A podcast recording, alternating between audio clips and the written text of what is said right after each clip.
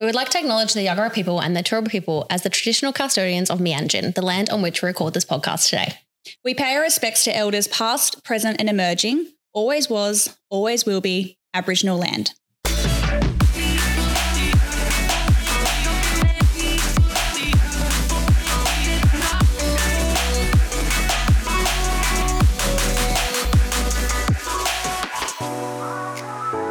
Twenty-three, 24 year old me, I loved playing Sims. So I was Yeah. like, fuck yeah, let's build a house. and all my friends were building houses at the same time. Um, so I just kind of fell into the what everyone else was doing. And it was fun because we had dinner parties together and we're all talking about the stages of our houses. Wow. And, you know, it was exciting. And so that's why I kind of fell into the path of building a house with him. And then he fucking cheated on me. Mm.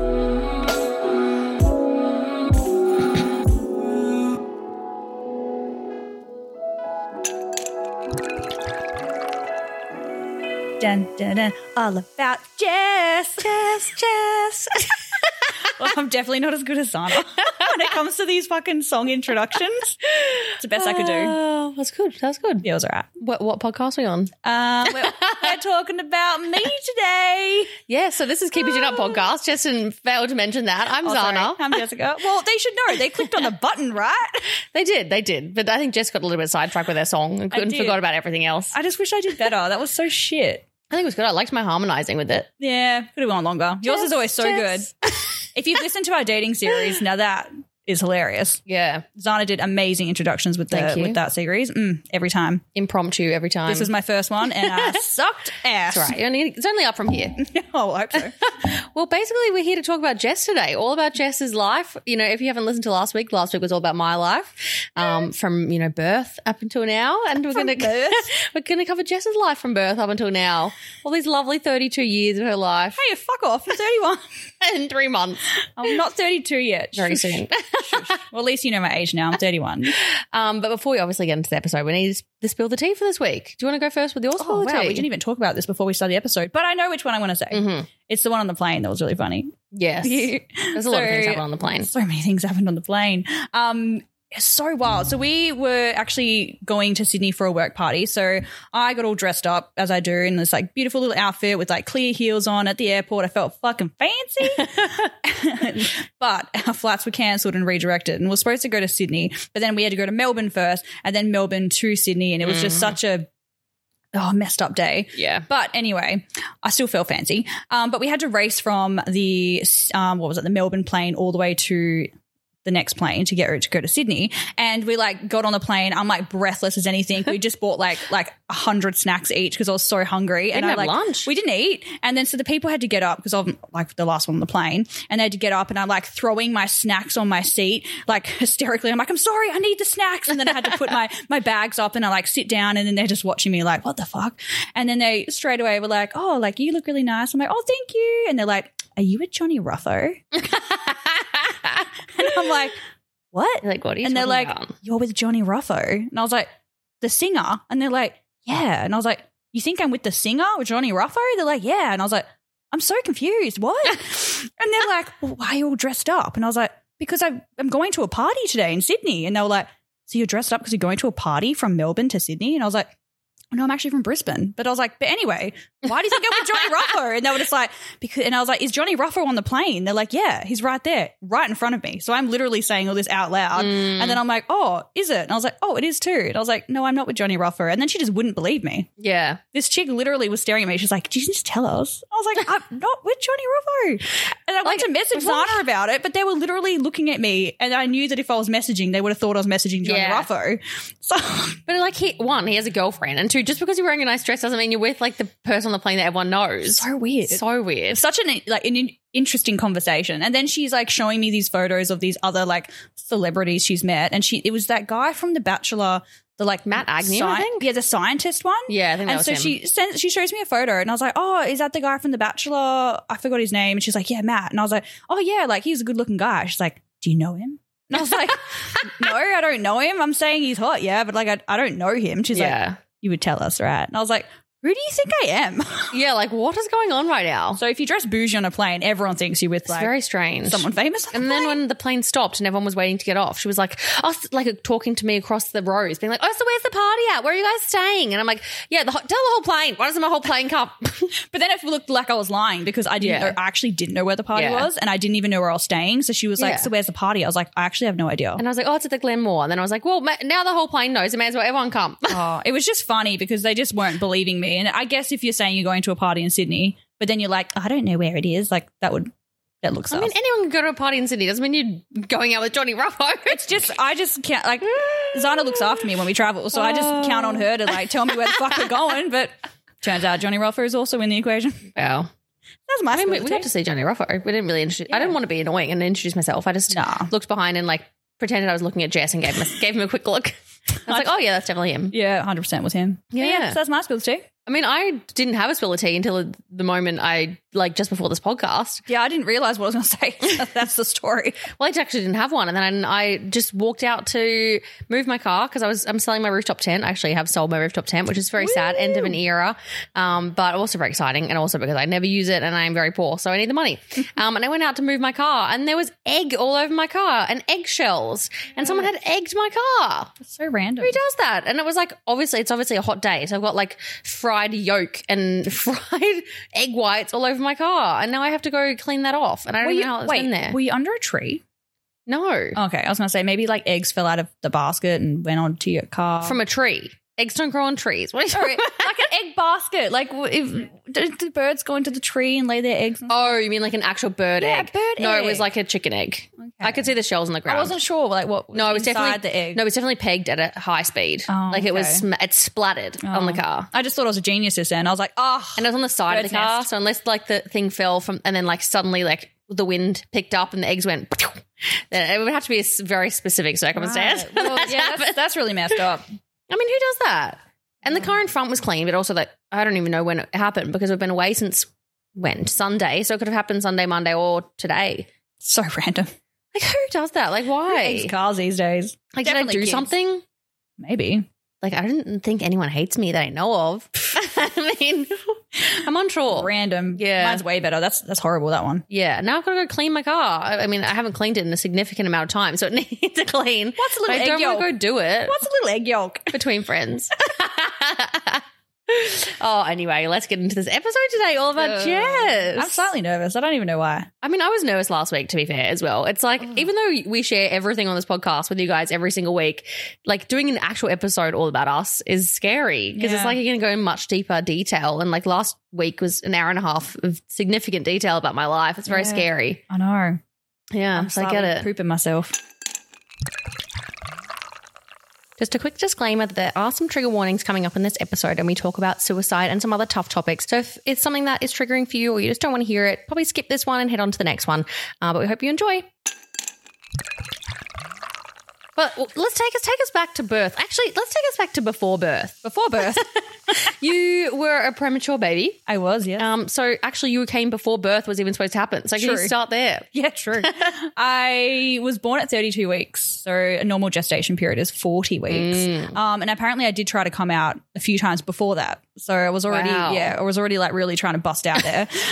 The ADHD was already kicking. I was like, fucking, I'm ready. Come on, let me have a party. Um, yes, I came at 32 weeks. Um, and I know, like, from what I've been told, that I had to stay in the hospital for a month um, in a little incubator.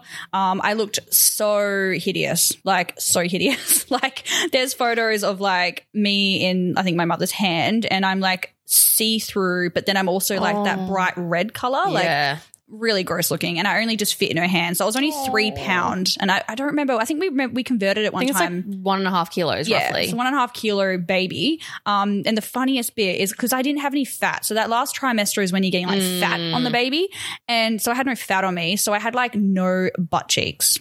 Oh, I just had a slit with my butt. Like it was just a slit. Oh, your poor little butt. I know. And then I remember my mom always making comments and saying like, "Oh, your booty definitely came out." Like, Oh my 'cause now I got a god! big like size twelve booty now. So you got a bootylicious booty. I do, but like it's funny because at birth I just had a slit. So Oh. no cheeks there. Turns out if you're born with no butt, you can still make one. True that. So it was just funny because I think when babies are born, like their little butts are just so cute. yeah, they're so dimply and Yeah, cute. but I had none of that. Absolutely. Yeah. So, and then I wore had to wear um, doll clothes for like months and months and Oh months because I was so preemie. So, Wow. yeah. And there was actually a funny story. So when I was in the little room with the incubator, someone went to visit me, and like you have to put your hands through like these gloves. Now remember, this is like all stories I've been told. I don't even know how a, like a NICU. works. I remember when I was at 32 weeks. I remember this vividly. um, and they had put their hands through the gloves to touch me because obviously they couldn't touch me with their actual hands, but I was like freezing cold. And they were like, what the Mm. hell? And my fucking like incubator thing had been like, um, do- like it was like out of the wall. What the hell? Yeah. So they like moved it, but it like conked out of the wall a little bit. So I wasn't even turned on.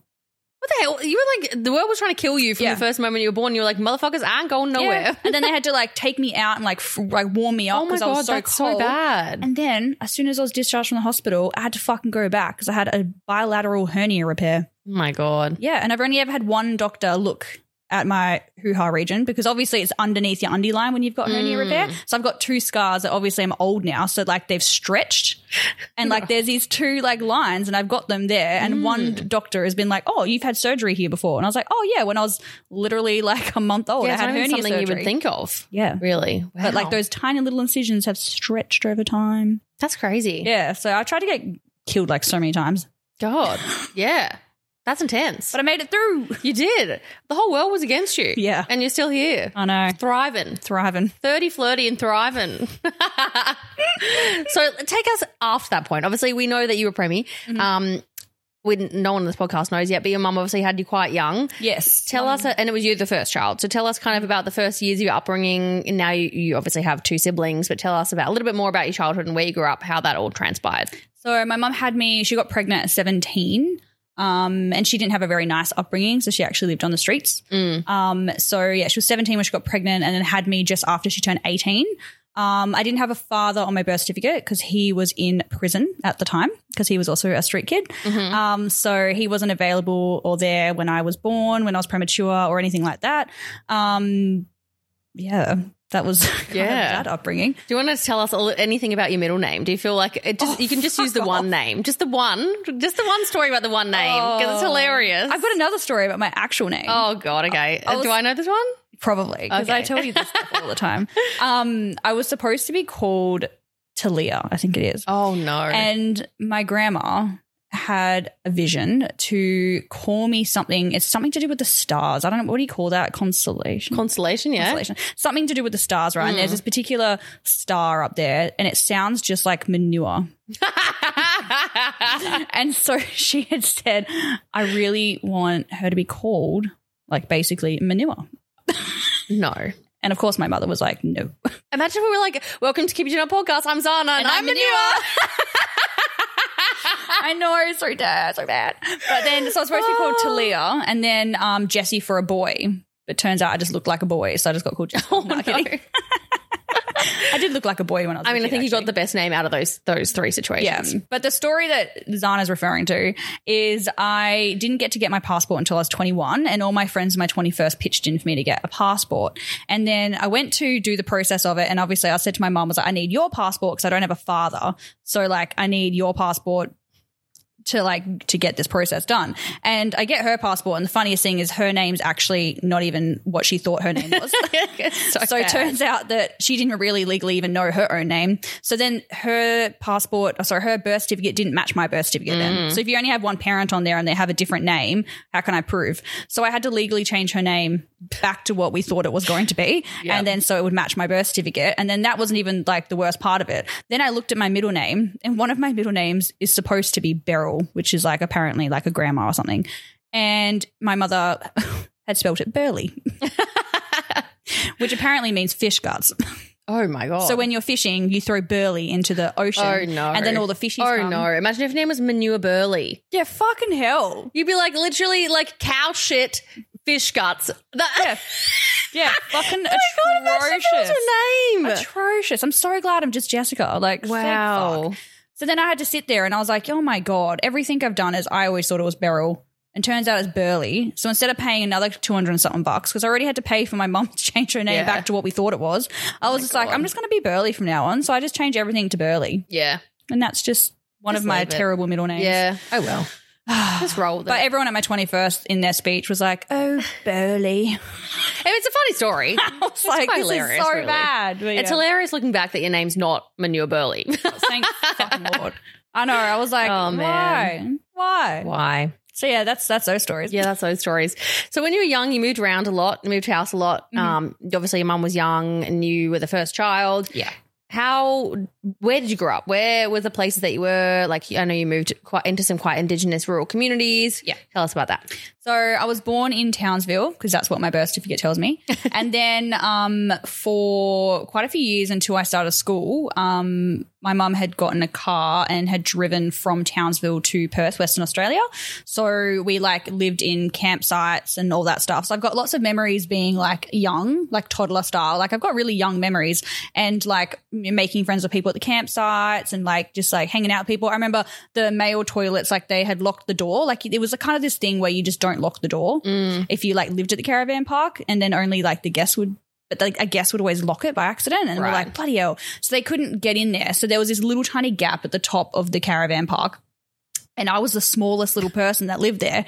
So they were all like going up to my tent. They're like, yo, can we borrow Jess to like shove Oh her through that bit so she could go open the door? And so like all of them did that. And then I got bought so much candy for doing that. and I'd never had candy before. And I remember I was like, oh my God, chocolate and candy. So yeah, I've got lots of memories from being at like caravan parks and stuff.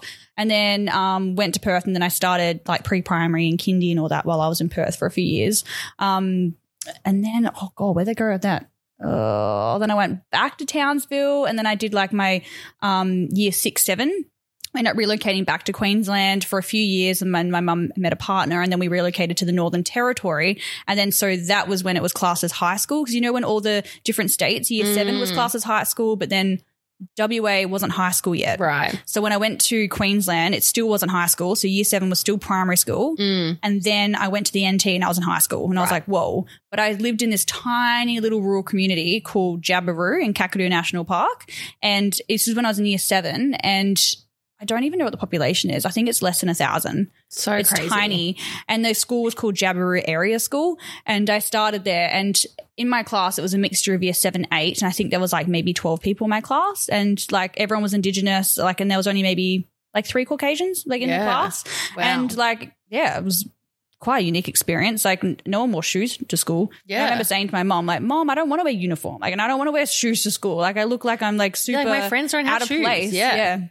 So I went through this period where I like dyed my hair red and I just like didn't wear shoes and just like made friends Wow. and just like yeah, it was interesting. And it was because your mum met a partner that you moved there? Like, did Yeah. he live there or something? yeah, he worked in like mines, Oh, mine okay. construction. Yeah, yeah. So like he was in Townsville and then he had to relocate. So we followed Wow. um, and moved. And then my mum actually got pregnant in that town with my little Mm. sister. So I was um oh my brother was here too. So Yeah. we've got a 10 and 13 year gap between me and my brother and sister. So it's quite a huge gap. Mm. Um, but yeah, the- because she got pregnant in the NT in this tiny little rural community, we decided to relocate. And then he got a job in Perth. So we ended up back in Perth, which was funny enough. So we went from Townsville to Perth to Townsville to NT back, Mm. to to, Perth. Wow. so it's a lot of moving around. So I'm very It used is. to like moving around. Yeah. And then you stayed in Perth for, for a while after then. You finished Yeah. school in Perth. Yeah, so I went to, I got back to the school, and it's funny because I went to Padbury Primary. That's what it's called. That's a Mm. suburb. And then I'd left in like year four or something. And then I went to Padbury High School. Oh. And so people recognized me from primary school. Wow. And I was like, whoa, it's crazy. So I made like some little friends like straight away because like it was nice because they actually remembered me from like oh, primary that's school. so cute. Yeah, and I stayed and I did um yeah, all my high school through through year eight to Nice. twelve.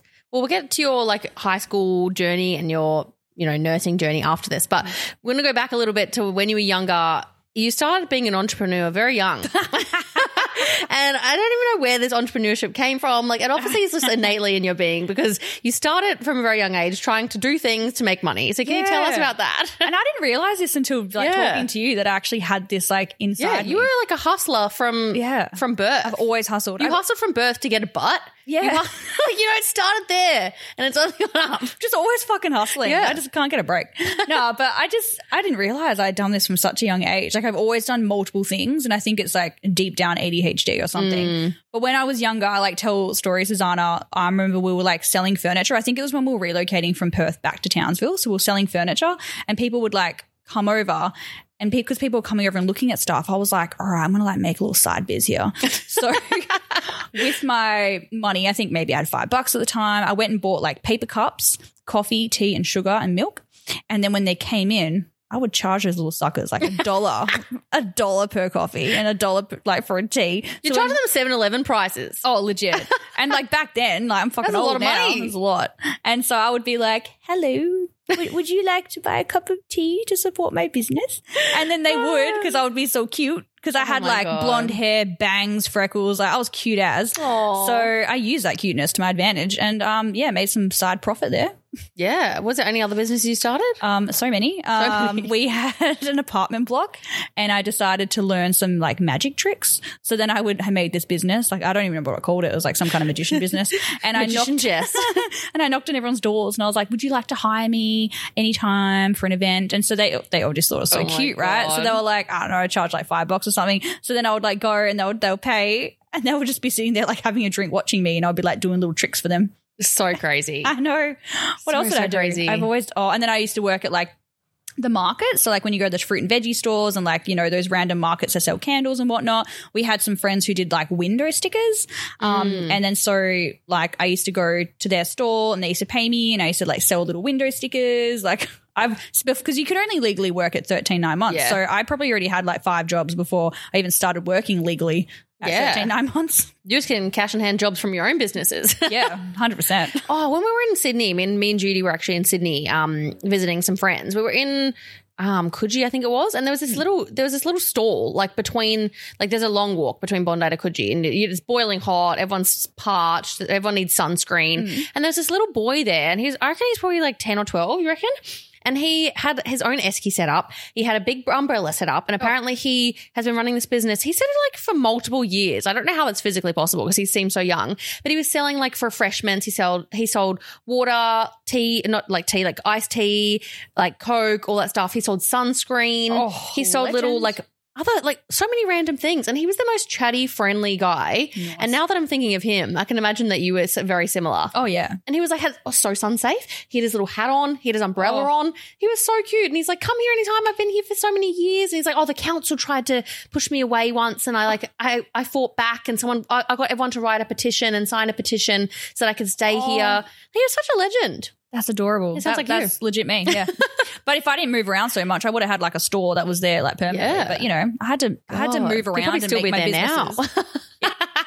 I'm I'm sure there's more businesses I uh, I did do. like as Yeah. we talk and like just chat about shit. I just Yeah. throw some things in you at you and you're just like, what? I I, didn't know that yeah. every time. And you have some weird talents too. Like, Do I? yeah, through your life, it just seems like these things just happen to you and you somehow, like, it just falls into your lap. These, like, things, Oh, random yeah. thing. Like, Yeah. you're randomly good at gymnastics, which I only just found out Oh, about yeah. literally the other day, which kind of explains to me now why you're so good at yoga and all that stuff. But uh, you got approached by some gym bus. Tell us about the gym bus. I've never even heard of this thing She only just learned this the other day. I don't even know what we're talking about. yeah. But like, so yeah, background was like, I love yoga. And so I do, I did like a yoga teacher course on mm. online during COVID because I just struggled like going to classes. So I do that and I can do like a headstand and I've got like really good core for some reason. Mm. Like, and I don't exercise, which is weird that I've got You don't such do good core. core, like, you don't specifically go to the gym and ever do core exercises. No, you just I'm- have a strong core. Yeah, and I'm really good at like the headstands and stuff, and like doing crow pose and stuff, which is really mm. hard.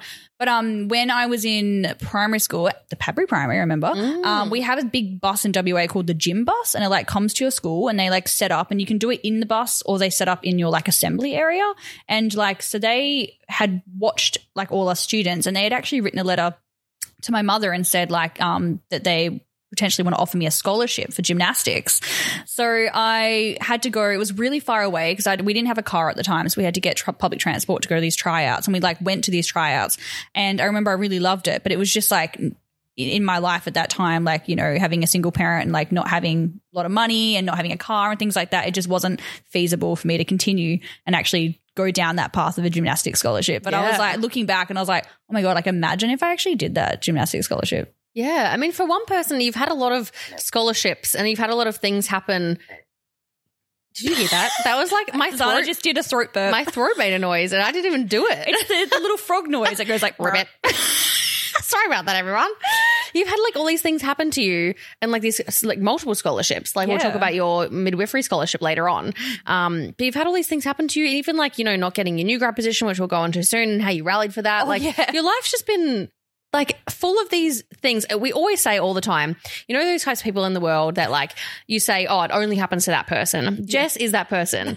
anything, in, anytime anything happens in the world, like it could be the most random thing that you've never even heard happening to any possible person, and you're like, it happened to Jess. Oh, I mean, you don't even you don't even bat an eyelid. You're just like, of course it did. Of course it happened to Jess. And every time it does happen and I want to tell you about it, I'm like, oh my God. Like, if I'm like, you're not going to believe it, she's like, I am going to believe it, whatever the story is. because you could literally tell me like that you stuck your your toe in your butthole and it came out your eyeball, and I believe you because it only happens to Jess. Yeah, but I haven't, I haven't done that, by the way. I haven't. But yes, we'll, we'll obviously go back into you know that whole time as well. Um, that you potentially could have been a gymnast, Yeah. a, a famous Olympic gymnast. Yeah, it just wasn't That supposed to be my path. Though. You're obviously supposed to be on this path you are now. So then you know went into high school. Um, tell us about your high school journey. You had some high school flames. How did that? How, what happened Oh. there? High school, I was pretty like a pretty boring up to about year 10, to be honest. Like nothing really significant happened. Mm. Um, but when I was in year 10, um, my best friend Kimberly, um, she was super popular. Yeah. she was a singer as well um, in, in school and like she was just super popular and she was so friendly and everyone just adored her and i was like way too scared to talk to her because i was like oh my god she's like way too cool um, but back in the msn days we used to talk on msn and we used to be like oh my god like okay tomorrow in history like we have to say hi Oh my and then we're like God. giggling and then i was like oh my god like i really would love one of your cds like and can you sign it for me That's so cute. she had like CDs with her own songs on it. Anyway, um, one day, like, yeah, in chemistry, she like gives me a CD and then we start giggling because we just like couldn't like deal with it. It was just so funny. and then finally, at the end of the year of year 10, um, she was like, Hey, do you want to come to my house for some drinks? I'm just having some friends over. So I like went over and like instantly we became best friends. And like mm. I met her mum that night and we are like just like inseparable. And this is at the end of school, right? So all through holidays, we were besties. There's no social media back then. Rocked up to year 11 and all of a sudden everyone's like, who the fuck's that Jess chick? Like, and, and like me and Kim are like They're like, inseparable. what? We just went for holidays and you guys are besties. Yeah, so it was a, very strange, and it was like different groups, and she would Mm. obviously come to my group to see me for recess, which caused disruption in her group, Oh, and then I had to leave my group to go see her for lunch. Like, it was, Romeo and Juliet. yeah, just like you know, just we're best friends now. Just get over it. um, and then during that period as well, I got like um a high school boyfriend. I had a boyfriend for about nine months actually. Um. In year nine, actually, and he was year 12. And I even went to his Mm. ball. So I was year nine and I went to a fucking year 12 ball. Strange. I didn't have boobs yet. Like I looked back at I, I looked back at a prom photo of my ball photo Oh with him, God. and I don't even have titties. Oh wow. That's how that's how young I was. That's crazy. I know. And no one said anything about a year nine or like a yeah, a year nine person being there. No. Well, not that I hmm. remember. Like I don't remember getting a It's been negativity. so scandalous. yeah, I know. Wow. Like think back now, if you're at a year twelve ball and some guy brought a year nine, you'd Yeah. be like, "You what the? yeah. Well, something happened at your ball as well. Your year twelve ball. Oh yeah, Tell us about that. what? Oh, oh yeah. Okay. Well, I had a very pretty dress, and um, my boyfriend at the time couldn't um, attend because he was a fighter and he used to like go to different states and stuff and fight. So I knew that that was a really important reason he couldn't be there. So my one of my friends came, and I got all dressed up, and it was like so beautiful of a night. Um, and I actually got prom queen. yeah, isn't that that's so crazy? It only happens to Jess. But they call it Belle of the Ball. Aw, Belle of the Ball. that's and I so got like a little sash and some flowers, I think. And then I had to dance with the, I don't even know what the guy was called. What do you call the, it's Belle of the Ball, what's the guy? The prom king, I guess, but the oh, Yeah, I don't know. The Duke of the Ball. I don't know what it would be know. called. I'll have to flick him a message. Yeah. Yeah. Like, what were you called? Do you still know him? Yeah, he's on my Facebook. Oh wow. Yeah. There you go. It's crazy. What a story. And then after high school, did you go straight into university and do nursing? What what happened there? Um, well, I went to a career counselor um, at uni, uh, sorry, at school when you're talking about your direction. And my grades were never amazing. Um, literally, like, I don't even know. I don't remember even studying. Like, I just, it, I was very busy during that time. Like, I was working four or five nights a week as a waitress. I had a single parent. So, like, I helped a lot with bills. And it just, like, I wasn't really, like, I don't know. Like I wanted to have a future with when it came to studying, but I just yeah, it wasn't very good. Anyway, I spoke to this career counselor and I said to her, I really want to be a nurse. And she literally was like, um, honey, your grades are never going to get you into university. She's like, have you ever thought of like maybe beauty therapy or hairdressing? I think that's more up your alley. and I was like, look, uh, no offense, but I think it's very different to nursing. It's not even Yeah. similar at all. I was like, I want to be a nurse. And she was just like, "Mm, no. Didn't even help me with my application, right? So I had to then by myself do an application. And I did an application to um, TAFE to do my diploma of nursing. And I applied myself and I got in. And I told her, I was like, I got in. She was like, oh. And she was like super surprised. She's like, oh, okay. So I went from high school and I did the diploma of nursing and I did my first placement and I absolutely loved it. I was just like, this is what I want to do. I'm a people person. This is perfect. So behind the scenes, I like wrote a letter to the university and it's called portfolio entry. Um, and I just said, look, you know, my life wasn't kind of, you know, going the best for me. And I know my grades weren't amazing, but like, this is the path I want to do. And I swear to God, like, I'm going to be the best nurse ever. And like, they accepted me. And then so I had to go back to the TAFE and be like, hey, I'm not going to finish Crazy. my nursing anymore. I'm going to go and do my um, actually registered nursing. And then I left and went straight to uni, which was really cool. That's so good. Yeah. What an amazing story, though. I'm glad I used the initiative to actually apply mid year. Well, I feel like that there's a, like a under underpinning theme of like your entire life is that Hmm. you you hustle real hard I always hustle. and you always you don't take no for an answer. You're like, I want to do that. I'm going to do it. Actually, I do do that. Do you know when I applied? So when I was doing my uni, I Mm. wanted something to align while I was studying. Like I wanted Yeah. to learn. So I know you could do like AIN and stuff like that. Yeah. But I wanted to like learn the drugs better. So I was like, I need to work in a pharmacy. Mm. So I actually went to a pharmacy and applied. And then she never called me for the job. Mm. And so I called up and I said, Hey, like I haven't heard back for the job. And she's like, Yeah, sorry, you didn't get the job. And I said, Why? And she was like, I just had a different candidate and it was better. And I was like, I swear you will not regret taking me. Mm. And like me and her, I've actually been to a wedding and everything. Like me and her are friends, and she can vouch for me. And she actually was, I was hustling on the phone and I was like, no, you need to take me. I'm going to be such a good worker. And I was like, I'm studying to be a nurse. So I've got that background knowledge and I'll be so good. Trust me. And she was like, okay. and then I got a job. Wow. Literally. I just remembered that. Just constant, like constantly, like you're like, nah. I'm Yeah. gonna I'm gonna make my life path what Yeah. I want to make it, and 'Cause you're just she, gonna like, do it. Would always joke. And I think the person she originally hired had quit. And I said to her, I was like, oh. aren't you glad you got me now? Huh? and you stayed there for years, Two years. Yeah. Yeah. Yep. And I'm still in Wow. contact with all of them. Actually, those Amazing. photos I showed you the day of me at that Yeah. party, that was a Christmas party that, of- Yeah. of that pharmacy.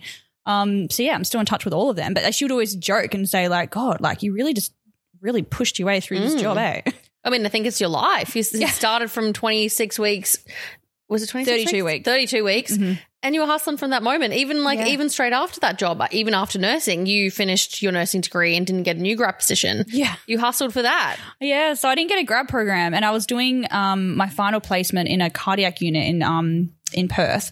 And I remember them making comments, and they're like, you know, you're a really good student. Like, where's your grad program next year? And I said, I didn't get it. I didn't get a grad program. And turns out the grad position I went for, I got interviewed for. They said to me like, oh, so what award have we won? And I was like. Uh, and I obviously hadn't researched the hospital very well, and I didn't know the, I didn't know the answer because when I didn't get the job, I called and I said, "Why didn't I get this job?" And they said, "You didn't know about our magnet award," and I was like, fuck. Anyway, if you don't get your first grad position, basically you don't get your third, second, Mm. third, fourth, fifth. So I was like, shit. So then I told them that. I said, I didn't get my first grad preference and now I don't have anything. So I don't know what to do. And they were just like, that's ridiculous. Like Yeah. you are a good nurse and you can tell that. Um, and then I remember, and I, I still talk to her to this day, actually, Trish. Um, she pulled me aside and she's like, you need to do something about this. How many students don't have positions? And I said, oh, there's a loads of my friends didn't get a position. And she was like, you need to make a stir. And I was like, Mm. what do I do? And she's like, Roger Cook. And I was like, who the fuck's that? and she's like, he's the shadow minister of health. You need to get his attention. And I was like, okay. So I pretty sure I like emailed him or something. And he called me on the way from my prac and he goes, Hey, this is Roger Cook. And I was got email and I was like, Hey. And he goes, All right. So is this the situation with the students? And I said, Yeah. And he goes, All right. This is Friday. Can you somehow make this big over the weekend? And we'll, we'll touch base next week. And I was like, Oh, okay. So I sat there and um, I had Facebook back then. And so I made a a page called Give Grad Nurses a Chance. And then I took a photo of myself with a little sign and it says Give Grad Nurses a Chance on the Mm. sign. And I did it as a selfie. And I put it up and then I had like I was doing prac. So basically I had to do 12 hour shifts Saturday and Sunday, right? So I didn't really get time to be on the page. Mm. By the time I went back on the page, I had like three and a half thousand members, and everyone was posting the same selfie that I did, holding a sign saying "Give grad nurses a chance."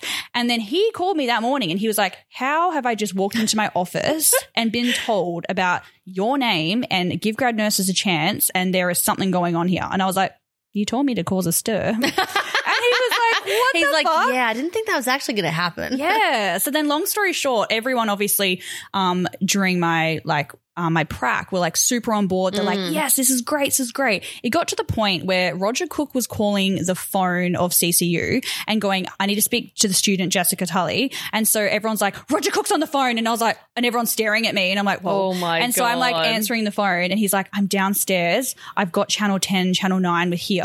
My Can you please come down on your break? And I was like, I'm like, oh, is it okay if I have my break now? They're like, yes. And I was like, oh shit. Like, and then I'm downstairs in my uniform and I've got cameras on me being like, they want to interview me right there and then with Roger Cook. And I was like, holy fucking shit. And then it got to the Wow. point where um, we were organizing a rally at Parliament House, and I organized that whole rally. I don't remember how many people rocked up, but it was all over the news. I even went to Triple J studio and actually No did a radio interview with Triple J, and I was like, I've got nothing to lo- like to nothing to lose. Like I don't have a job. So, and then I did an article in the West Australian newspaper, and then every patient in the hospital cut out my little newspaper article and put it on their wall and then did photos and was like support these grads for getting a job. So even patients were then supporting. It was in the elevator. I got into the elevator and that picture was Holy shit. spread out on the wall. Like it just went nuts. And it actually did open up hundreds of jobs because Yeah. I did get feedback um, after that.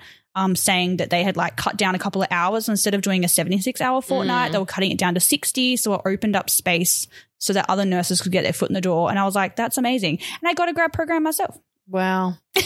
That's just wild. It's actually wild. It only happens to Jess. I know. And um, the ANF, which is the union in WA, had written an article saying perseverance pays off for WA grad. And it's me holding a little sign up being like about the rally. Oh my god, you were famous from the get go. now So look at you. random. Now look, you were like interviewing people. oh, Actually, they were interviewing you on a radio station. Now Yeah. you interview people like as a outside hustle. Yeah, Isn't that so like random. a whole full circle? That was during my black hair days. yeah. Black hair. God, wow, that's actually amazing. I had goosebumps when you telling me that story. I've heard it so many times, but I was still, it still just gets me every time. I think it's so incredible. I forget it even happens, eh? Yeah. It's like, oh yeah, that's right. I That's was like, I didn't get a job, so I fucking hustled and got a job myself I know, and you've been you still hustle every day, every damn day. every damn day. Always. So tell us a little bit about, I guess, your nursing career and like, uh, yeah, how that's kind of led you to, I guess, now. What did you do with nursing? I know some most people on this podcast know, but we can just quickly go over it. Yeah. So um, I finished my yeah finished my studies and then didn't get the grad program, so I fought for a um, position. So I ended up working.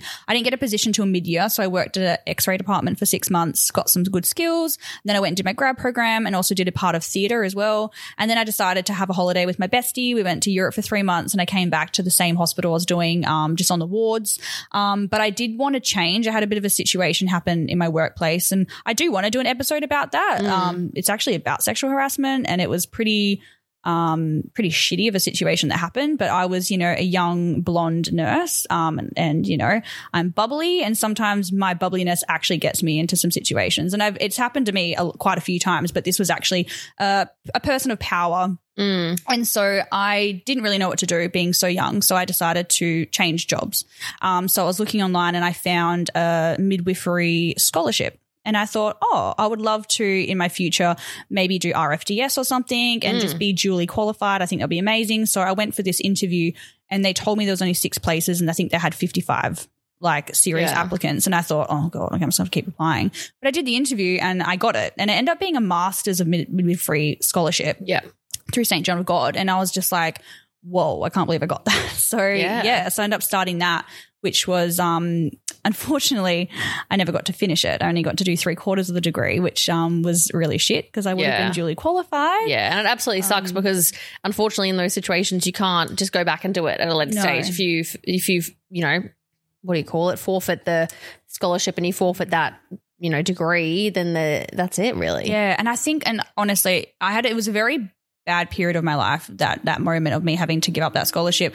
But I remember them saying that I think I actually had to put the money on my HECS, like whatever I had Mm. paid, because it was a scholarship, and obviously I was Right. canceling it. The monies that had gone in, I actually think it was forced and put onto my HECS, which Yeah. was super shit. But obviously, I didn't I didn't have a choice at the time. Yeah. So I was um when you're doing midwifery, you have oh my god, how many people is it? Ten. You have you got ten women that you've got to follow through their pregnancy and then their labor delivery and then postnatal period, and that's a huge part of the degree is following these these women on their journey. So if you lose all that, and which I had already gotten like so many of, Yeah. and I'd already gotten all my births and stuff, but you can't you can't start again. Like you have to keep it through. So that's why I was like far out. But yeah, I had a really like horrible kind of uh, situation that happened and it's you know to do with a suicide attempt not me um, it was just somebody very close to me um, and it actually fucked me up like Yeah. i didn't realize how um, horrific suicide is like Mm. and sorry we'll, we'll put a disclaimer at the front about this but i yeah i struggled i had to go to counseling it got to the point where i was hospitalized because i was like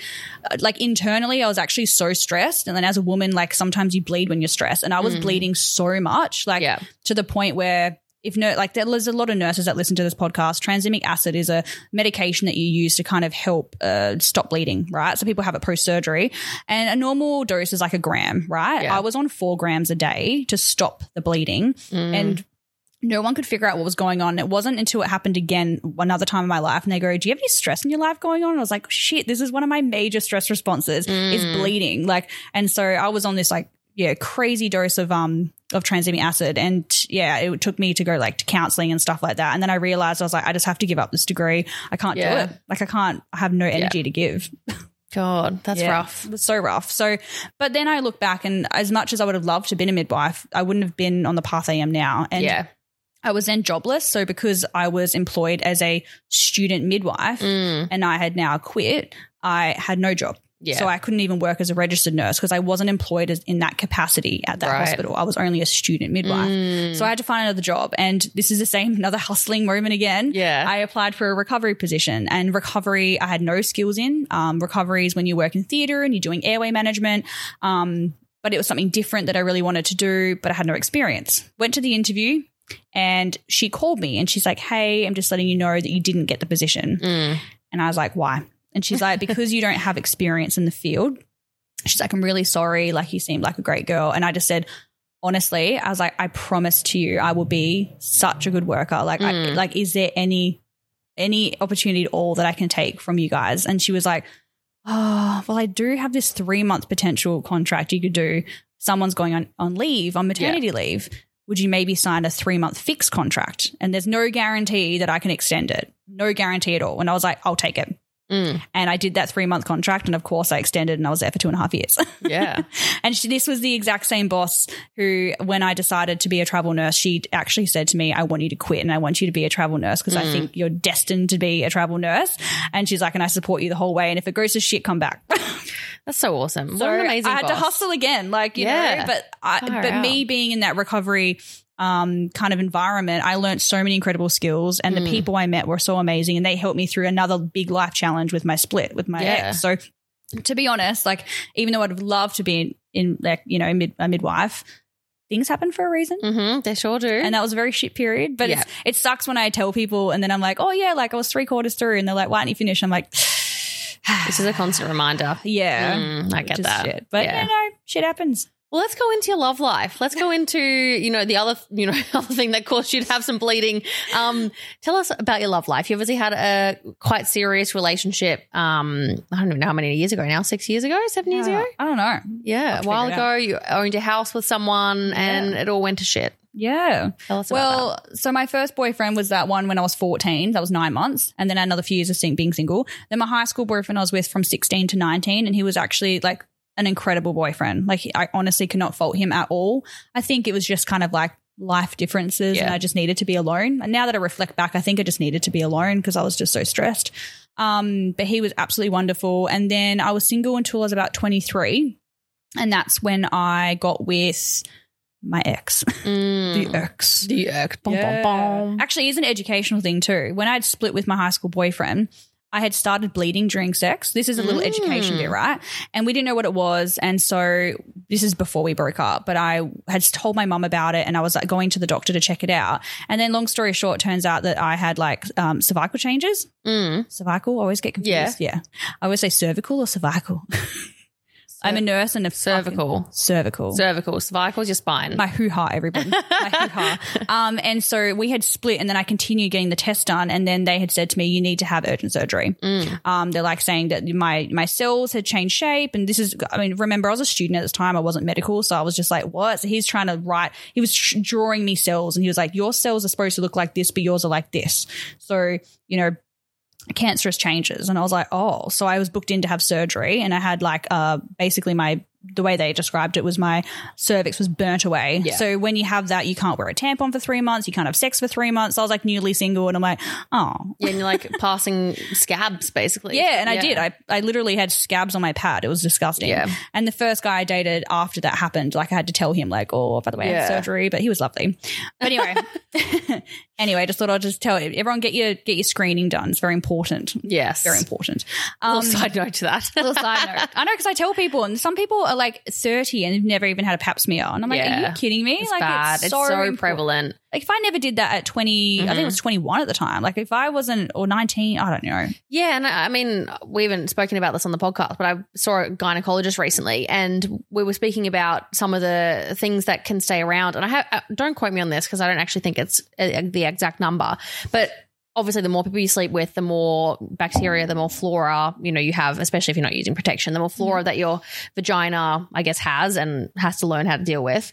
And apparently, the it's based on that that the HPV or the HPV vi- virus Mhm. can grow or however it changes your cells, right? Yeah. And apparently there's like a significant time period. Like it's like three years or something for like Mhm. your cells to cycle through. oh, So like it's something, yes, with some like significantly very long period that like anyone who you've basically slept within the last three years could have potentially done like created some sort of changes in your microflora to Right. cause you to get HPV. Right. Is that what HPV is and how you get it? So yeah, strange. it was it was just crazy. I was like, wow, that's a long time, a long period Yeah. of time. Because when you're getting a pap smear, I know they're checking for HPV as well as, Mm. as your cells. And I Yeah. remember back then he was talking to me about my cells had changed shape. And I was like super confused.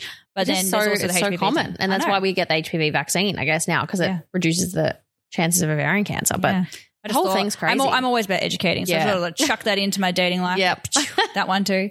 Um, but I, yeah, I met my ex boyfriend when I was 23, and then um, I actually went to Europe. Still, this was three months before I went to Europe, and then I went to Europe for three months, and we still stayed together. And I was a faithful fucking girl because that's just what I'm like. Mm, Total regret, so honestly, Mm. after what he did to me, I fucking wish I went crazy in Europe. I honestly do. If you're listening to this, and go wild, fucking hell. Um, but then yeah, came back and we moved in straight away. So we'd already been apart for three months, and I was going to go get my own place. And then he was like, "What's the point about being apart when we've been apart for three months already? right. Like we're going to see each other every night anyway." And I was like, "True." So we moved in together pretty quick. Um, and then Love he bombed you. yeah.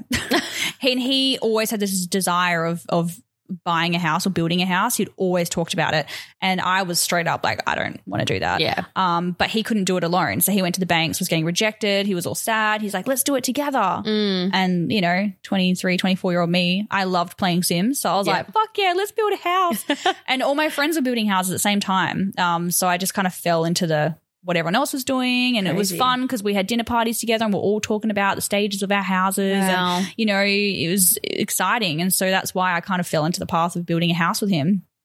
And then he fucking cheated on me. Mm. So Yeah. four years together, and I was, you know, he cheated. I've told the story many times. Um, when I was doing my little plank challenge, and the little bubble popped up, and it said like, "I can't believe you did that to Jess." I was like, Mm. uh, "What?" Yeah, it's just it's something strange. Like no one can even know what it's like or anything to experience something like that unless you've you've had it Mm. yourself. Until you see that that that thing come up, that message come up, and Mm. your stomach literally just like falls out of the end of your butthole. It's- and just like yeah, it's out. You described it perfectly. Yeah. it's it's a weird feeling, something in your stomach, eh? And it's like Mm. I it drops. I dropped. I was like, "What the fuck?" And it's like it's all of a sudden like you question everything that ever came before that moment. You're like, have I just what have I been doing? Have I been not looking at the signs? Mm. Like, is this actually real? And then even from that moment, even if like nothing ever happened again, it's just like this constant fear that like Oh, yeah. something's happening or something's nasty. happened. It totally rocked my world. I did stay with him for a few more months, but then yeah, we ended up just ending and I just I walked out and I was really proud of myself. Mm. And I was still working in recovery at the time and it was it was really lovely. I was I remember talking to um, one of my colleagues who was a lot older than me and he actually said he goes, "You know, these last few months like I've been watching you and like you've just handled yourself with such grace and you've just done such an incredible job." And I was like, so like, oh, thank you so much. But everyone in that department helped me so much. Like I like, came to work and I'm normally quite bubbly. Um, and I rocked up to work and instantly um, one of my colleagues could like sent something and Mm. when i'm i was trying to distract myself so i was trying to like fold napkins or not napkins sorry pads and stuff and i was just like trying to do that and she came up and she goes what happened and she just goes what did he do like no one knew Mm. that me and him were in trouble. And i just burst into tears. And i was Yeah. just like he's cheated. And she was just like oh my god. Like and then everyone just rallied together and like they were like you can't be in that house. And i was like where else am i supposed to go? And Mm. one of them actually had um her um daughters were living in like her investment property which was near work. And she's like no. And she was one of she was scottish and she's just like so firm. She's Mm. like no. On sunday i'm coming to your house with my husband and my sons. I'm going to rent a ute. We're going to put half of your shit into the ute we're taking it to the Wow. house we're storing it and you're staying in that house for a couple of months until you figure out what you're doing and just told me like that was happening Wow. like just did the plan for me and i was like okay and then I like went home and I remember being like so sad because I had a dog with him and stuff. And I remember being like, all right, this is the night. This is my final night with my dog. He's obviously out partying with his Mm. friends or whatever.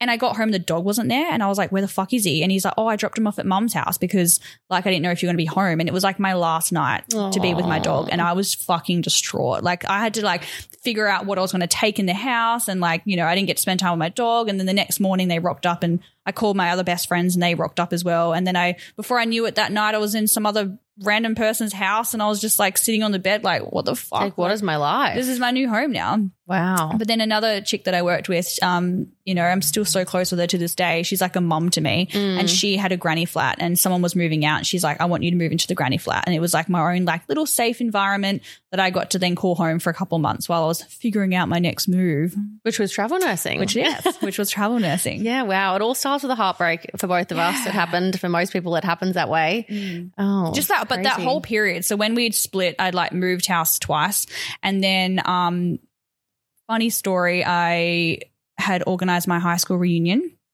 and i forgot i did that like i forgot i was in the process I mean, you're I, prom queen. I was fucking busy prom queen prom queen's got to organise the party. I actually can't believe I fucking organized it. But um, I forgot about it, and then I was like, "Oh shit, yeah, I better pull through with this." So I just like called a venue, super easy, got discount drinks, and just told everyone, "Yeah, fucking rock up at six, whatever." Mm. Anyway, I rocked up, and I um, yeah, I ended up getting with somebody uh, that night, um, and he gave me herpes, Yeah. and Mic so drop. yeah, mic fucking drop. So I Newly single and Newly single, herpes. moved house, and then organized this big event for everybody, and then did that whole thing. I was actually dating someone at the time, and we were just so on and off. And I think obviously I was so ne- newly single, and he was Mm. newly single, so we were just like so on and off all the time. And that night, he was actually supposed to pick me up. And because I had gotten with the other guy, I was just like, nah. And apparently, he even rocked up to pick me up, and I wasn't there Oh, because I I imagine left. it's like literally swinging doors right in front of your face. Yeah. One door was no herpes and the other door was herpes. I know. And he, I remember because I got to my house and he called me. He's like, Where are you? And I was like, I'm at home. And he was like, I'm here picking you up. Like, why? He's like, How did you get home? And I was like, I went home with a friend. And I was just like, Anyway, I'm going now. And I was like, so mad at him. Oh. And then, um, yeah, I, obviously this guy I thought like I, I kind of knew, so I didn't use protection, stupid enough, and um, kept sleeping with him. And then I ended up getting his diagnosis about a week later, which was Mm. Awful. Like it just it fucking rocked my world again. I was Yeah. like, what? Like, are you kidding me? I know. It's just one thing after another. You just can't, couldn't was- catch a break. Yeah, I was like a mess. And then I just sat there and I was just like going through like my period of like, oh my God, like my grief period. And then I just thought, nah, like like what you were talking about, like sitting at the water, like and you just like, I'm fucking done. Like I'm not gonna Yeah. sit here and cry and be like, why me? And blame people. Like it was my fucking fault. Like, and then I just owned it and I just thought, you know, I need to be in charge of my next move. And I thought Perth, I think, is just done for me. Like I'm just like I've got nothing here. Like I've got my beautiful friends and stuff, but I need something for myself. And so that's when I started doing my bucket list. Yeah. And I had some friends and they pulled me aside and they said, You're going through a really shit time right now. Um, because I was quite open about it. I told a lot of friends, like, I was just like, I got fucking herpes, man. What the fuck? Like, my life's ruined. Mm. Um, and they were like, You need to distract yourself. So, like, you know, um, read this book. And this book totally inspired me. And I made this beautiful bucket list of like 92 items. And I was like, You know what? I'm single got fucking herpes, so I got time to myself now. I don't want to date anymore. Um, I'm going to devote my life to this bucket list, and I um yeah, and I put it out there to the world because I made a website and everyone was following it, and then I started doing travel nursing because one of my things was actually to be a travel nurse, and I was like, yep, that's the first one. I'll tick off my list, and then it put me on this crazy yeah. next adventure. This crazy journey to us Yeah. meeting. I know, Wow. wild. It's so wild. So talk us talk us through, I guess, the herpes journey. We know that you're obviously quite comfortable talking about it now. Yeah. Um, but it obviously took you a long time to kind of get to this place where you were comfortable sharing it, comfortable sharing with people that you were that were new partners. Obviously, even just attempting to sleep with a new partner is scary in itself. Having Yeah. to disclose that or not disclose that for however people are doing it, but it still runs through your mind regardless of whether you're disclosing or not disclosing it. Yeah. Tell us about about that kind of journey for you. Well, before I had gotten diagnosed, so that like I don't remember if it was three or six months after my split. It might have been six months that I had gotten diagnosed. But um, I was really enjoying dating again, and I was really enjoying like you know having sex and having one night stands, and like all my friends can literally vouch for me when I say this that I was always so good with protection. Like Yeah. I was always a friend educating people. This is pre herpes, Jess, right? Yeah. I was always educating people. I always had condoms in my wallet. I was always so safe, and so when I was newly single again, I was always very very safe. But um, I think going like into my like late twenties, I was actually like I just ex- like I don't know experience more sexually. Like I don't know if I was just more confident or what it was, but I was just like whoa, and I was like loving sex. Then I got this horrible diagnosis, and I thought fuck, like I was loving my life and exploring and all this, and now I've got this fucking bombshell. So when I was doing my placement, I didn't want it to like stop me. I'd actually told the guy that I was previously dating. I said to him, "Look, I've just found out I've got herpes." Um, so he was like, "Okay, I'll go get tested." And I was like, "Well, you know." I've gotten it after you. We haven't slept together since I've gotten it. So I was like, maybe I had it before. Could it be an, a flare up? But like, I'm pretty sure I've just gotten it now. Yeah. But he ended up getting te- um, tested. Um, and it was really nice because I was leaving. He actually took me out for dinner and stuff. And then he, like, when we said bye to each other, we actually slept with each other with protection, of course. But I was like, oh, like this guy, I've just told him that I've got herpes and he totally accepted me. So I think my Yeah. very first experience was really positive and I'm so grateful Mm. that he was just like so like like that. He didn't have to sleep with me, but he was just so like like let me talk about it and like all this stuff. Even though we'd both admitted like yeah, we're both sleeping with other people and that's why we're so on and off. So I think that was like a really nice like way for me to like accept it a little bit. But when I was travel nursing, um, I was like online dating and then like I would go on a date and then I just thought to myself, you know, I'm just gonna practice the conversation because I'm only gonna be here for a few months Mm. and like they don't know me. So if he rejects me, then fucking I'm just gonna go. So who Yeah. cares? So that's what actually really helped me do that. So I would like have the conversation and then the more conversations I had with guys, like they were all so positive. Like Mm. and even to this day, I've actually never had like a negative reaction. not a negative reaction. There's obviously been people that have said, no, I'm not comfortable with Yeah. it, or like, oh, let me think on it a bit, and you might not, Yeah. hear from them again. But not anything like. I've never had anyone be yeah. like, ew, like you're disgusting. Like, or you must be a slut. But it, it's or- the instant thing you think of when you get it is that people are going to think that of you. And like exactly like you said, you've been extremely strict with protection your whole entire life. yeah. Um, you could you could literally have never slept with anyone in your entire life, and you sleep with one person one time. It's just one time, Yep. and you can get something that's with you for the rest of your life. It doesn't mean you're a slut, and if you are, if you want to sleep around, good for you. That's your choice. But if you ever, you could just have sex one time and get it. It doesn't change who you are as a person. It doesn't like it doesn't tell anyone who you're sleeping with in the future what type of person you are sexually at all. I know. It's so much stigma around this one thing that like it's the same as getting any other virus. It's just it happens to be in your genitals and yet it stays with you forever and it sucks. Yeah. But like it's not the end of the world. And It's really it not. shouldn't be something that, you know, stops people from being sexual and being themselves and enjoying sex like you do. So you've Yeah. obviously come to such a good place now. You still obviously very much enjoy sex. You very much enjoy relationships and having those sexual connections with people. How did you get to that place apart from I guess like having that conversation over and over again? Mm-hmm. How have you kind of have felt like that journey's taken you to now being able to comfortably talk about it?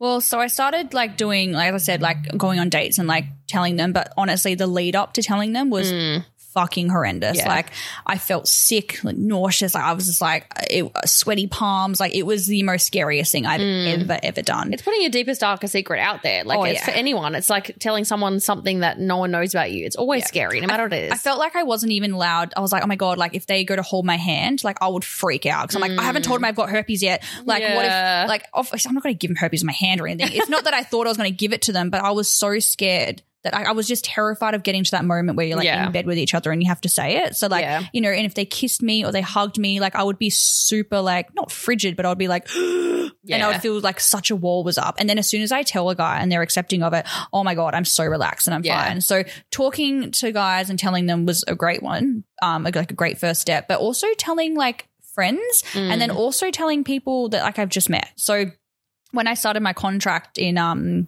in Gr- Griffith, New South Wales, actually, um, Nikita that we just interviewed, actually, um, we were having dinner together and we just met, and I decided to just tell her. You know, she was a midwife, and I just said, "Yeah, like this is what happened. This is why I'm a travel nurse. I just got herpes." And she's like, "Oh yeah," and she she was totally fine with it. And I thought, "Oh, okay." Someone I've never met's totally fine with it. And then I started being more and more open in like a social setting. So even got to the point where even at parties and stuff, because I was so used to being alone, being a travel nurse, I just like got this confidence because I just kept saying it over and over again. And even in party situations where there's no love interest there for me, but I just wanted a, like a time to educate, it would be like those games when they talk about like, I don't know, they'll bring up herpes or something. Yeah. And I would be like, yeah, I've got herpes. Mm. And they were just like, what? And I was like, yeah. And no one ever was like, ew. They were just like, oh, really? I think it's because they're shocked as well. They're shocked that you know this, and this is a horrible thing to say as well. Some shocked that someone like typically normal looking, that's beautiful and like enjoys sex Oh, and loves her life. Has herpes because they don't. They, they think of like the person that's the ugliest person in their mind as Yeah. a person who has herpes, Yeah. not someone that they could potentially sleep with or be interested in or be friends with. Yeah. It's such like a comp. It's just a total misconception. Yeah. And people like, so they'll say like a joke like in front of me. And, it that's happened to us before. I've been there with you, and and you've been like, oh, like we probably shouldn't say that because there's someone in the room that has it, and they'd be like, what are you talking about? Yeah, we were Yeah. together, right? And they Yeah. cracked some kind of herpes joke. They're like, oh, at least you don't have herpes or something, and Jess Jess was kind of like, well, I was mean, like, I actually do have herpes, mate. Yeah. And they're like, what? And I was like, yeah. And then they were like fucking Yeah. apologetic. They were like, Yeah. oh my God, that the way I just said that was so disrespectful. I'm so fucking sorry. And I was like, Mm. Yeah. it's fine. I was like, I'm totally happy to talk about it. Like, yeah, but just don't do it again. Like, yeah, like you know. don't fucking do it. Like, but um, yeah, and it definitely hurts when people crack jokes like that because they do, and I guess they're always referring to cold sores on the face and stuff as well. Yeah. Like, oh, don't touch the glass; it could have herpes, or you know, Yeah, and it's like it's just no education. None of us grew Yeah. up with good sex education. I mean, hopefully now the kids of today will have that education. But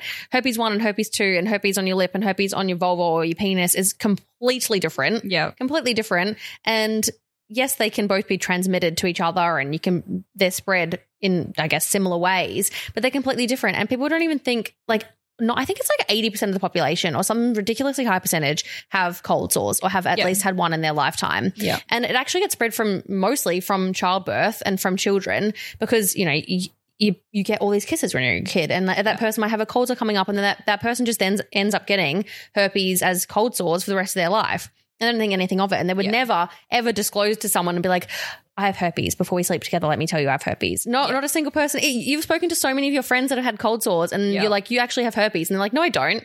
Like, yes, you do. It's Yeah. exactly the same. And a lot of people do oral these days, right? Oh, yeah. And I guarantee you, no one that I know gives oral with a Yeah. fucking condom on. Like, God, like they no. don't, right? And they and could- especially for women, like you're not going to go down on a woman and use a what is a dental dam? It doesn't Yeah, happen. It doesn't happen. Like, you know, and also it just feels shit. So like people don't do that. Like they don't do it and they don't realize Yeah. that, you know, if you have herpes on your face and you've kissed a guy and then that guy goes down on you, yeah, you can get herpes. Like there's Mm. so many risks. Any guy that you let or any girl that you let go down on you, you're at risk of getting herpes in your genitals. Like, Yeah. and that's just a fact. Yeah. But you're still going to let them do it, right? Because you Yeah. want, you want head. You're risk of any. You're risk of pregnancy too. As soon as you get like, there's more risk of pregnancy Yeah. than getting bloody herpes. Exactly. So yeah, I just like just practice the convo, and I've had really good convos. I've had really shitty convos. Yeah. Um, but majority of people, like no one has ever acted mean towards me, and that's what I kind of realized with talking so openly about it. And every time I spoke about it, was like it's actually a positive experience because it made me feel better.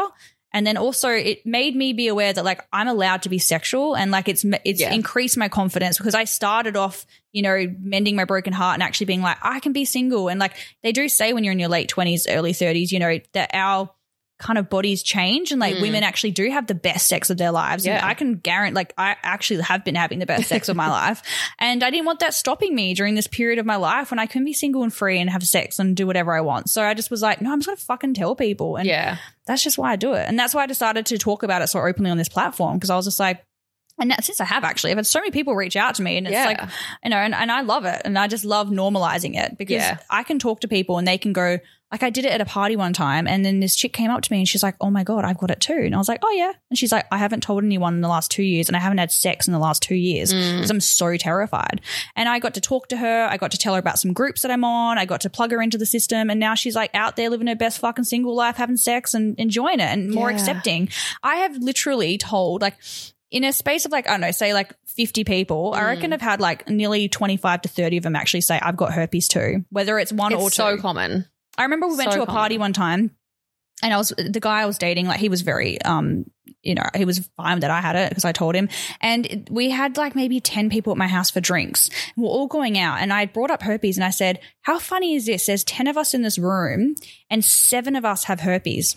Mm. And I didn't like, you know, obviously it's up to the person to, to talk about it. Mm. But like they all kind of looked and they were like, I'm the one with herpes. And they're like, oh my God, who else has it? And they're like, what do you mean seven people in this room? And I was like, you guys are all different friends from all Mm. different areas, but you guys have all told me. And how crazy is it? Seven out of 10 of us in this room having pre drinks to go out tonight have herpes. And don't talk about it. Yeah. And then obviously th- that created a space where they were so Mm. comfortable talking about it. And then they were like, whoa. And another girlfriend that like I've told, like she, she's like doing all this tantra stuff with me and we're going to workshops together and Mm. stuff. And she's now so much more open and is like, you know, thank you so much for, you know, being so normal. I think I went, I met her at the gym Yeah. and then literally we we're having dinner together and I told Yeah. her, I'm like, oh, I got herpes. And she was like, didn't say anything. Mm. And then the next day she was like, I didn't want to say anything, but like, I actually have herpes and I've never told anybody. Yeah. And I was like, It's just so sad. It's so it's so sad that people are living with so much shame around So having something much. that's one so common and two you're going to have for the rest of your life and you actually can't change any of anything about it. It's just so it's so sad. Like Yeah. shame is such a horrible feeling for anyone to feel. It's horrible. And, And- like it, the actual herpes itself, I get it's fucking fine. Like Like the first one's bother me. horrendous and it's horrible, but then like you don't even notice it. If anything, it makes you more aware and more like, you know, insightful into yourself to be like, oh, actually, I'm getting a bit run down.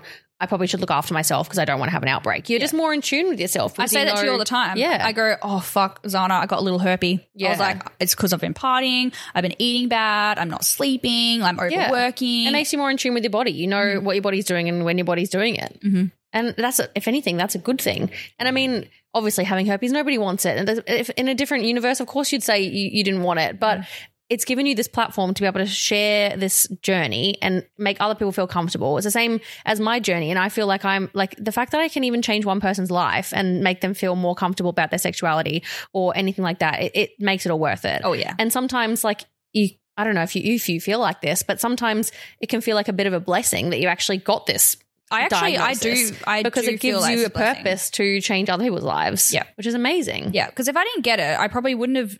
I wouldn't have started my bucket list. Yeah. and I wouldn't have like had all this amazing support. Yeah. you know, in Perth, and I wouldn't have like done travel nursing, and I wouldn't have like. I, there's so much that I'm actually thankful for that I Yeah. have herpes. Like Yeah. honestly, like I I wouldn't even take it back. I Yeah. wouldn't because it doesn't actually bother my life. Like it Mm. really doesn't bother my life. Yes, I have to talk about it with guys, but to me, if I'm going to tell a guy that I have it and I want to see a future, in, like I see a future with him, and he's like, "Oh nah." Like he's not the right guy for me. How are we going to get through any Exactly. life battles together just Yeah. because I have herpes? Like, what if he gets some other weird virus that like Yeah. sticks with him for the rest of his life? exactly. Could get anything. I'm just like, dude, mine's like totally fine. So Yeah. if you're gonna not accept me for that, we are definitely not compatible. It's Like, just ridiculous. so it just it filters them out. But like Mm. honestly, good success rate. When guys or women, um, you know, are so like they're so what's the word? Like they're respected. Like they they Mm. they always say to me, "Thank you so much, Mm. like for giving me such respect for like." Actually, letting me have the decision. They're like, I. Res- they always say that. They go, "I respect you so much more yeah, because you did that." And I was Mm. like, "Oh, there we go." yeah. Well, there you go. And they always say that. They're like, Mm. thank you. But then there are people that are very like not like not well educated. Yeah, I mean, hopefully, slowly we can start changing that. I mean, I'm passionate about that too. Changing sex education, I think, is so important because my sex sex education at school was absolutely appalling, and if I could change any of that, I would because We need to teach them all. everyone needs to just know that everything's okay. It's uh-huh. all okay. It's life, and we're just life. gonna roll the ro- like ride the roller coaster. It's gonna go up, it's can go down. You might get herpes, you might not. You might get a Yeah. breakup, you might bleed out your vagina an extra, little extra because you got a bit more stress. You know, you never know. Never know. You never know. Yeah, I can't believe I had But- about that. My bad. but we've got to keep keeping on Got to keep soldiering on, everybody. because it's life and you just got to enjoy it all. Yep. You know? Thanks, Jess, for joining us today. Thank you. Thanks. Do you have any parting wisdom for our listeners? Um, I, I mean, I wish I could think of some like epic quote to end this. Uh, yeah, no. Just live it. Do you have it? Live it, love it. Do I have a saying that I always say? She'll be right. She'll be right. I do say that a lot. you do. She'll be right. Yeah, she'll be right. That's a good one to end it on. She'll be right. All right. Well, thanks, Jess, for joining us. Thanks, guys. And we're sending love, love, love, love, love to you always. Bye. Bye.